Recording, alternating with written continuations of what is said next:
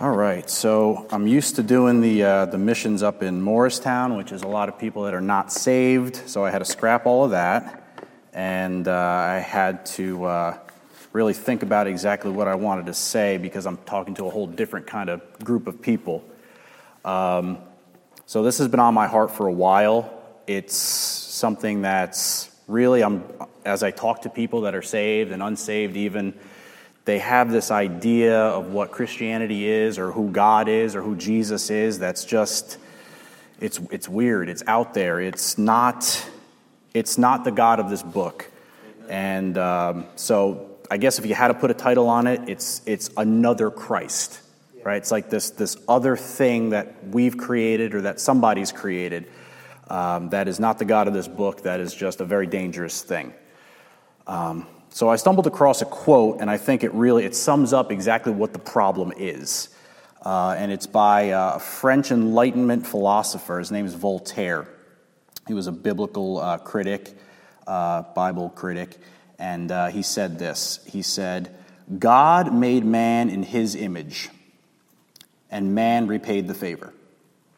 Right. So he's basically saying that man has recreated or reimagined God to be someone that he's not, right?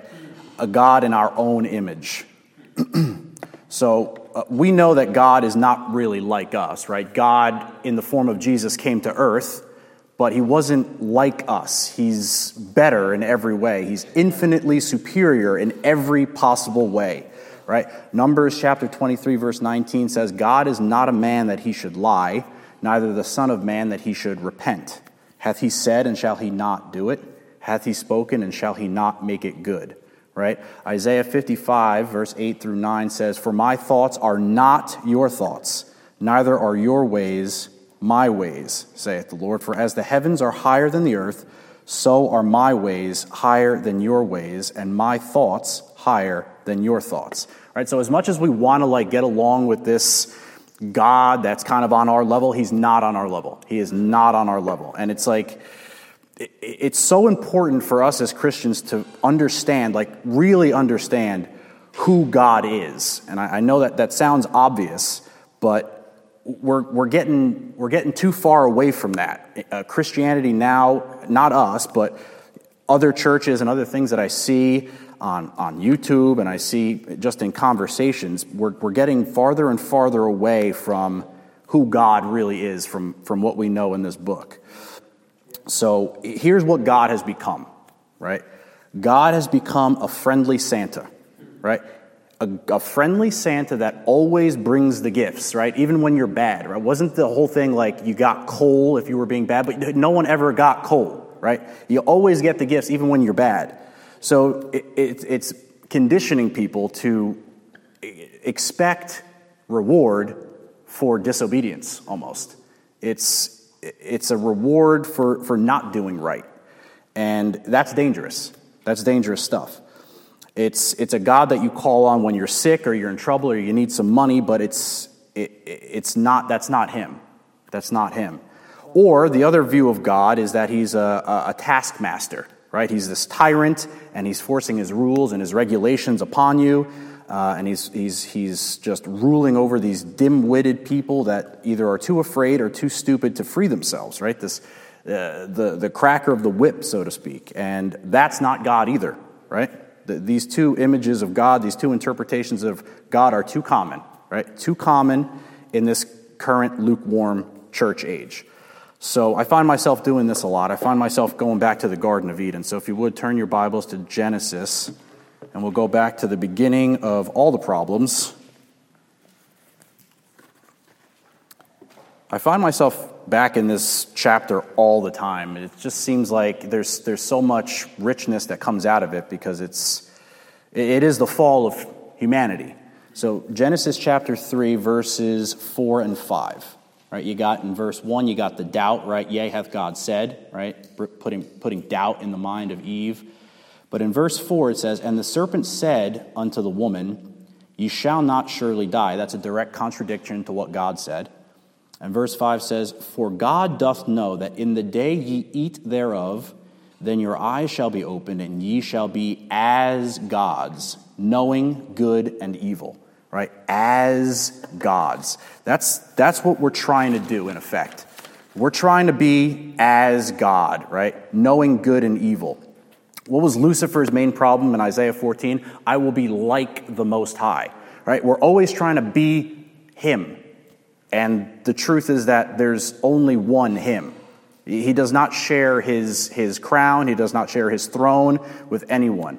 He is the most high, and you, you can't be like him. So, mankind, who was created by God to bear his image and likeness, made the decision, right? Eve made that choice to become as gods themselves. So, the God that was revealed to them, right, which is a very simple, don't eat of this fruit, uh, a very simple concept, but the God that was revealed to them was not fitting what they wanted or expected it, it wasn't enough. That God was not enough for them. And that's what I found to be the problem with people now. It's that the God of this book is not what they want. It's not, it's not the friendly God. It's not the happy God. It's not the God that gives you everything that you want despite your disobedience. It's, it's a different God that they need to create in order to get that. And it's this, it's this thought that God just wants them to be happy, right? God just wants the best for me. And that is stemming from that sense of, I deserve, right?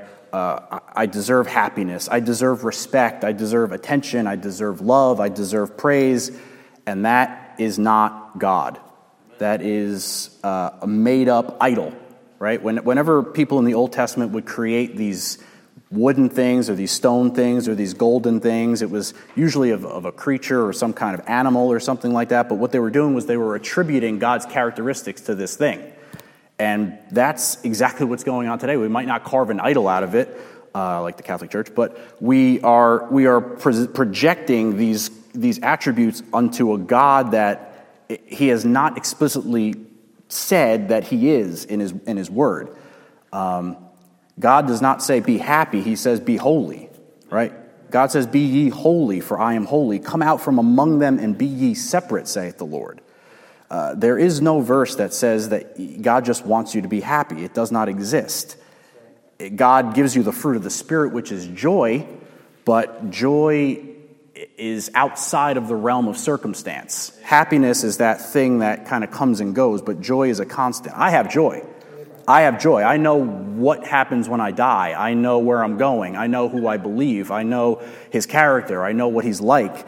That's outside of anything else that could happen. And that's why I, that's why I have that, because the Lord gave it to me, right? That's a, that's a fruit of the Spirit. But unfortunately, the same Spirit that was in the garden, that Spirit that's just wanting to deny or doubt or create this God that it really doesn't exist, it's not only prominent in the world, but it's also it, it, it's all over the place. It's everywhere. That spirit of really what it is is a spirit of Satan. It, it's cunning, it's logical, it's deceptive, it's pragmatic, right? It's it, it's very clever. It's very very clever, and it's clever because Satan's lies sound sort of like the truth. And that's why you got to get real, you got to be real careful with these things because uh, when Satan said, You'll be like God, knowing good and evil, he wasn't exactly wrong about that. We do know good and evil, maybe not to the extent of what, how God understands good and evil, but we can discern good and evil. That wasn't really a lie. Uh, technically, they really didn't die, right, when they ate of the fruit. That was, right, you shall not surely die. They didn't die right away, they died spiritually but it was kind of true. And we got to be careful because the best lies do have some truth mixed in. Um, that's why we need to get real close. We need to get real close to the real thing because the best lies have truth mixed in. We need to be alert and we need to be vigilant. Um, Matthew chapter 24 talks about the, uh, the end times, which I'm pretty convinced that we're in now. Um, Actually, back, back then in Paul's letters, he says, You know that these are the last times. So we are, we are in the last times. But when the disciples are talking to Jesus and they're asking him about what it's going to be like in the last days, Matthew chapter 24. uh, Matthew chapter 24 and verse 4 to 5, it says, And Jesus answered and said unto them, All right, so the disciples are asking, What shall be the sign of your coming and of the end of the age, of, of the end of the world? And Jesus answered and said unto them, Take heed that no man deceive you, right? That's the first thing that he says, right? Watch out because there's going to be deception. Okay, what kind of deception? For many shall come in my name, saying, I am Christ, and shall deceive many. Oh, okay, all right. What, what about verse, verse 11? Skip down to verse 11. Many false prophets shall rise and shall deceive many. Right? So, the first thing that Jesus talks about is deception that's going to come, and people are going to come in the name of Christ, but it's going to be deception. It's not going to be the true Christ. I can't think of a more apt thing that's happening in the world right now than, than that that's unfolding this false Christ that they've created. It's, it's scary and it's, it's hard to argue because they sometimes they, they'll throw a Bible verse in there out of context, and it's like, oh, well, the Bible does say that, but you really got to be in this word and reading in context and understanding what, what's happening at the time to really be able to debunk some of this stuff. Second Corinthians chapter 11 has another good, good explanation of what's going on as well. Second Corinthians chapter 11.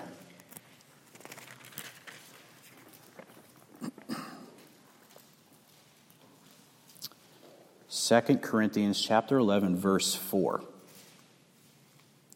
says, "For if he that cometh preacheth another Jesus, whom we have not preached, or if ye receive another spirit which ye have not received, or another gospel which ye have not accepted, ye might well bear with him." Right? Paul is warning the Corinthians that there are going to be people that are coming that are going to preach to you somebody outside of what I've told you about Jesus and that is dangerous. And he says basically, you might well bear with him. Like, I, you might actually put up with it, right? You might actually allow this other gospel to come in, and he's warning them, and he's exhorting them, and he's telling them, be, be aware uh, that this stuff is going to happen. Verse 14, 15, verse 14 and 15 of the same chapter, it says, And no marvel. For Satan himself is transformed into an angel of light. Therefore, it is no great thing if his ministers also be transformed as the ministers of righteousness, whose end shall be according to their works. Not only is that spirit in the world, but there are also people that are being moved by that spirit to deceive people, right? So it's not just that spirit that can affect you, it's the spirit that's affecting people that's affecting even more people. And that's where we're really got to be we got to be real vigilant because uh, he appears as an angel of light. He appears positively, right? It's always positive. It's always in love. It's always in support. Oh, you don't deserve that. That's that's awful. That no, that you can't do that. God just wants me to have peace.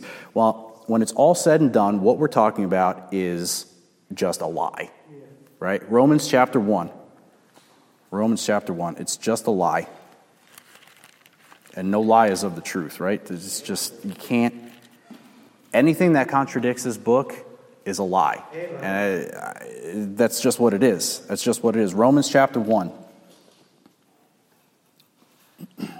Romans chapter 1, verse 21. Because that when they knew God, they glorified him not as God Neither were thankful, but became vain in their imaginations, right? Vain, like useless, like it just doesn't work, right? Vain in their imaginations, and their foolish heart was darkened. Uh, verse 23. Uh, they changed the glory of the uncorruptible God into an image made like to corruptible man, and to birds, to four footed beasts, and creeping things. That's, that's, that's what we've been talking about, right? They changed the glory of God into an image made like unto corruptible men, right? They want a God that's kind of like them, right? The God that never disagrees with any decision, bless you, any decision that they made, right? This God that's always in support of everything that they've ever done or anything that they've ever said. And this book is all about you're not good. You're not good the way you are. Don't come, come as you are, but don't stay as you are. You, you can't just keep doing the same things that you've always done and expect God to bless something that He's specifically told you in His book that he does not approve of. verse 25. Verse 25. Uh, who changed the truth of God into a lie and worshiped and served the creature more than the creator, who is blessed forever. Amen. Who changed the truth of God, right? The truth of God is God is God, right? Into a lie. The lie is man is God. Right? That's what they've done. They've, they've assigned attributes to God that he doesn't assign to himself in his own word, and that is the definition of lie. So we got to be very careful about that. And this is, uh, this is an old book that my, my grandfather gave me. I've been reading through. It's like a little devotional book. And uh, a couple weeks ago, I read this, and it kind of springboarded and kind of hit off of all this. So I'm going to read this to you guys and uh, let it fall where it falls. But it says, The beauty of God's holiness. Okay? Uh, we live in a day of pitifully shallow concepts of God. Some of today's contemporary Christian music leaves the impression that God is our buddy, a great pal to have in a pinch. One pop song asks, What if God were just a slob like one of us? Right, that song, that is a terrible song. Uh, that is not the biblical view of God. That is man's feeble attempt to make God relevant. Uh, do you hear the cheap twang of such a concept of God? These small ideas of Him diminish the beauty of His holiness. The Puritans, the rigorous people of old, possessed a solidly biblical concept of God. Do you know why it is so crucial for us to recover such a respectful understanding? Because a shallow view of God leads to a shallow life. Cheapen God, and you cheapen life itself. Treat God superficially, and you become superficial. I was like, whoa, that is spot on. And I don't know when that was written, but that is exactly exactly what's happening. We want this God that is so like us. We want to take God so lightly, and that is not his true nature, right? Attempting to bring God down to our level is to deny his true nature, which is far, far greater. Uh, additionally, the shallow view of God gives, a, gives some license to doubt or outright deny what God has explicitly told us about himself in this book. Um, that is the deception. That is the danger. That is so easy to do because it, it kind of makes sense that you would want to rationalize this God of this book into something that you can kind of comprehend, but you're dumbing him down effectively. You're dumbing down who God is to fit your tiny brain, basically. And, and that's, not, that's not what we are trying to do here. We're trying to exalt him, right? We're trying to put him up where he belongs, which is way above us, and then we just bow down and we say, Please make us like you. Make us like you. So here's the big lie. Here's the big, here's the big one. God does not care about what we do because God loves us and is gracious towards us, right? How many people have you heard tell you that, right? God doesn't care. Or uh, God cares, but he, he loves you more than he cares about righteousness. And people that say this actually have a great verse for it, right? Romans chapter 6, verse 14. I've heard this way too many times. Way too many times. Way, way too many times. It's, it's, uh, they stop right here. Romans chapter 6, verse 14 says, For sin shall not have dominion over you, for you are not under the law, but under grace. How many people have abused that verse, right? I, I don't have to do X, Y, and Z because that's all. That's the Old Testament. That's this. That's that. God, God doesn't have laws anymore. We're not under the law, under grace. Well, go to verse 15 real fast. It's the next verse. What then? Shall we sin because we are not under the law but under grace? God forbid. Oh, that's, it explains it in verse 15, but they stop at 14. But here's, I have found, I found another verse that I think sums it up pretty clearly. Um, go to Jude. Go to Jude. The, the Bible theologians just stop at verse 14. It's, it's hilarious when verse 15 dis- debunks exactly what they're saying. But Jude, uh, it's only one chapter, only one chapter. Jude, verse 4. Jude, verse 4. Right? He's talking about these guys that are going to come in and going to try and uh, try and deceive people. For there are certain men crept in unawares who were before of old ordained to this condemnation. Ungodly men turning the grace of our God into lasciviousness and denying the only Lord God and our Lord Jesus Christ. Right? Again, another warning, right? Warnings throughout the whole Bible saying that people are going to come and they're going to be false teachers who are going to turn God's grace into unbridled lust or excess, right? These, these people that are just making millions and millions and millions of dollars telling you that you're going to have your best life now, that everything's fine, that you uh, speak it into existence. What's that new word? Manifest, right? You're going to manifest it. And that is nonsense. That is nonsense. Um, and then you go to verse 15. That's where I want to park a little bit. Verse 15. This is a great verse, right? This is, this is what you say to the people that say we're not under the law but under grace and God doesn't care about what we do. Uh, to execute judgment upon all and to convince all that are ungodly among them of all their ungodly deeds which they have ungodly committed, and of all their hard speeches which ungodly sinners have spoken against him. All right, let's break it down for, for a second here, right? Ungodly deeds, that's what you do. That they have ungodly committed, that's how you do it. Hard speeches, that's what you say. That they have spoken against him, that's how you say it and to whom you say it. Right? God very much cares about what you do and about how you do it. We are representatives of Jesus Christ. We are ambassadors of Jesus Christ. 2 Corinthians 5:20. We are the ambassadors, right? What does an ambassador do? He represents the will and the desires of the appointed official, right? The ambassador does not have desires of his own that contradict his appointed official, right? We, as Christ's ambassadors, ought always to be serving the will and desires of our anointed official, right? He's not appointed, he's anointed, right? God has chosen Jesus Christ to be the official that we are supposed to look to and say, What do you want me to do, right? Not my will, but thine be done. He deserves that level of respect.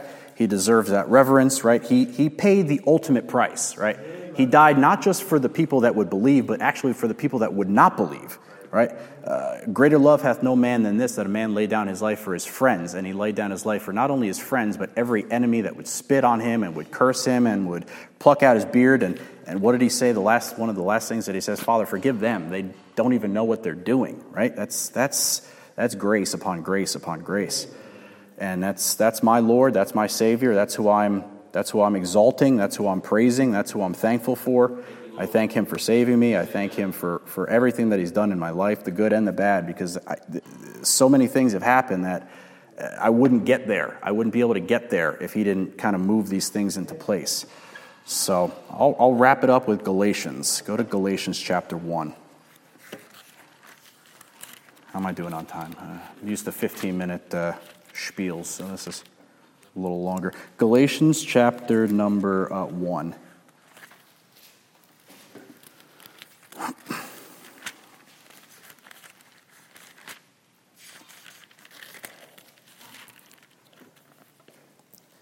Galatians chapter 1, verses 6 through 9. Paul speaking here.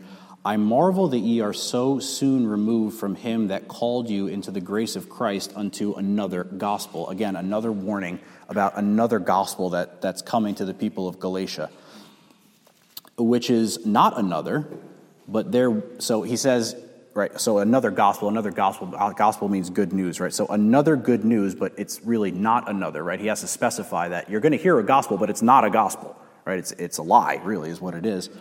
Um, uh, which is not another, but there be some that trouble you, and you would pervert the, the gospel of Christ. But though we or an angel from heaven preach any other gospel unto you than that which we have preached unto you, let him be accursed. As we said before, so say I now again if any man preach any other gospel unto you than that ye have received, let him be accursed. I don't think that's ambiguous in any way, right? He says it two times in two consecutive verses. Do not preach another gospel. Do not preach another Christ. Do not preach another anything that I have not given you, right? He, he puts it on himself because he says basically that he, he is following the footsteps of Christ, right? So follow me as I am a follower of Christ, he says in another portion of Scripture. He puts it on him and he just wants he just wants that other gospel to just not have any, any place, any place with them. Any Jesus other than the Jesus of this book is a Jesus created of your own imagination, right? It's like Romans said, a God made like unto corruptible man. Uh, I put this, the Santa Claus Jesus and the taskmaster Jesus and the Muslim Jesus and the Roman Catholic Jesus, they're all these figments of imagination that are not the God of this book. They are not the Jesus of this book. They're a deceptive counterfeit, right? They're a counterfeit. They kind of resemble the $100 bill, but they're, if you look closely, they're not the $100 bill, right? It's a cleverly devised and shrouded lie with some elements of the truth mixed in. And we know that no lie is of the truth. Uh, in the name of love and tolerance and inclusivity, the pendulum has swung too far, right? It's too far into the acceptance and just accept everybody, and it's, it's not it's a, it's a Christ that never disagrees with you. It, it, you can't have that. If, if I read this book and everything was just agreeing with everything that I was doing, why would I need the book? Why would I need, why would I need Jesus if I just wanted to keep living the same way that I've always lived? You got to be different, right? You have an internal God living inside of you if you're saved. That's got to create a change. That's got to create some kind of change in you. Uh, the Jesus that you've concocted never disapproves of any sinful act that you participate in. This is why the book is so important, right? Christians today are painfully and willfully ignorant of who the true Lord is, right? Yeah, Bible says, "My people perish for lack of knowledge," right? That's why we read our Bibles. We have our pastors and our elders and our teachers and our brothers and our sisters. The fellowship is so important to keep everybody sharp and keep everybody together and keep everybody of one accord because when we start kind of straying and kind of doing our own thing, that's when these things start to creep in. So we got to we got to make sure that we're knitly tightly knit together in love and make sure that we're exhorting and rebuking and reproving gently and in love, but just make sure that we're all steering in the same direction, all rowing in the same direction because that thing can come, and that thing can come swiftly, and it can sneak its way in there, and, and it can't cause anything but problems. Right? Uh, even so called Christians are, are being deceived. So uh, I exhort you all, I exhort myself. Uh, let's be, be sober and be vigilant, right? 1 Peter chapter 5, verse 8. Be sober, be vigilant, because your adversary, the devil, as a roaring lion, walketh about, seeking whom he may devour, right? Satan transforms himself into an angel of light. All this stuff looks good and sounds good, and they talk the talk, but they, at the end of the day, they do not walk the walk. Right? There's only one Christ. He walked the walk, and that we ought to walk the walk uh, because we're supposed to be like him. So that's it. That's all I got. I hope that was a blessing.